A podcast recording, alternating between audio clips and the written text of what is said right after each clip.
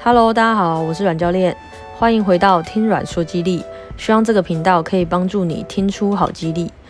嗯，前面我们有聊了一些关于肌肉的重要性，以及肌肉能为我们带来的好处，还有跟大家分享到我们一天到底要摄取多少蛋白质，才能够让我们的身体去合成，并且维持我们的肌肉量。但是我相信大家应该都有一些困扰。就是如果我吃东西还要记得每一种蛋白质的公斤数含量是多少，那也太麻烦了吧？或者是说，一般去自助餐或是火锅夹菜的时候，夹肉的时候，我要怎么计算它里面到底含有多少克的蛋白质呢？大家的这个疑问呢，阮教练听到了，所以这一集要来跟大家分享我平常是怎么计算我的蛋白质的补充量的。想知道答案，那就继续听下去吧。呃，我会用我的拳头和我的手掌去计算我一天该吃的蛋白质量。简单来说呢，在一天当中，我会吃到三个拳头的非肉类蛋白质，还有三个手掌的肉类蛋白质。那因为其实啊，我们的胃在空腹的时候，大概只有五十 m 的容积，这个容积相当于。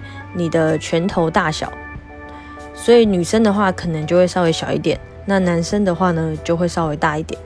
反正都是用你的拳头去做计算的，就是你的拳头等于你的胃空腹的时候的大小。那一般正常的胃它有弹性嘛，所以它的范围大概可以到两千 ml 左右，就是说大概是你四个最大可以撑到你四个拳头的大小。它就是会在这个弹性范围内，那所以当我们有均衡的一餐，其实基本上你是会感觉非常有饱足感的。那要怎么吃均衡的一餐？之后会再教大家我平常都怎么吃。好的，那回到刚刚说的一个拳头相当于五十 m 的话，那呃以五十 ml 来算的话呢，一百克的鸡胸肉。大概就会有三十克左右的蛋白质。那我用我的公斤来算，因为我是大概在五十三到五十五公斤左右，所以我一天呢需要摄取的蛋白质的含量呢，大概是四十五克到五十克，五十五克左右。我会把它平均分散在我的三餐，所以呢，一餐里面大概会吃十五到二十克左右的蛋白质。所以我如果吃了一个手掌的鸡胸肉，那我大概相当于摄取了十五克的肉类蛋白。那我会再加一颗蛋或是一小块的豆腐的非肉类蛋白，这样子量对我来说其实就够了。所以用这样子的计算方式，是不是非常方便呢？你只要有记得带你的手掌跟拳头出门，你就可以很精确的。计算到你平常该摄取的蛋白质含量，预防你的肌肉流失。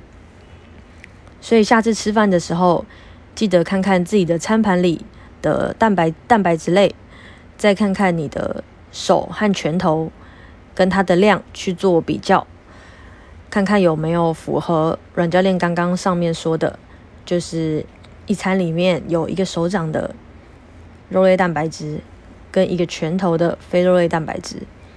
那如果没有的话，你要记得再多补充蛋白质。好，今天的分享就到这边，记得按下订阅，就不会错过任何节目内容。如果你觉得听软说肌力让你受益良多，也欢迎帮阮教练多多分享给你身边的朋友。如果有任何关于肌肉与健康的问题，都可以在底下留言问我，或是如果你想要跟阮教练。预约一对一的咨询，你也可以来信留下你的联络方式以及方便联络的时间，我会再跟你联系。希望能够帮助到大家留住肌肉，留住健康。我是阮教练，我们下一集见喽，拜拜。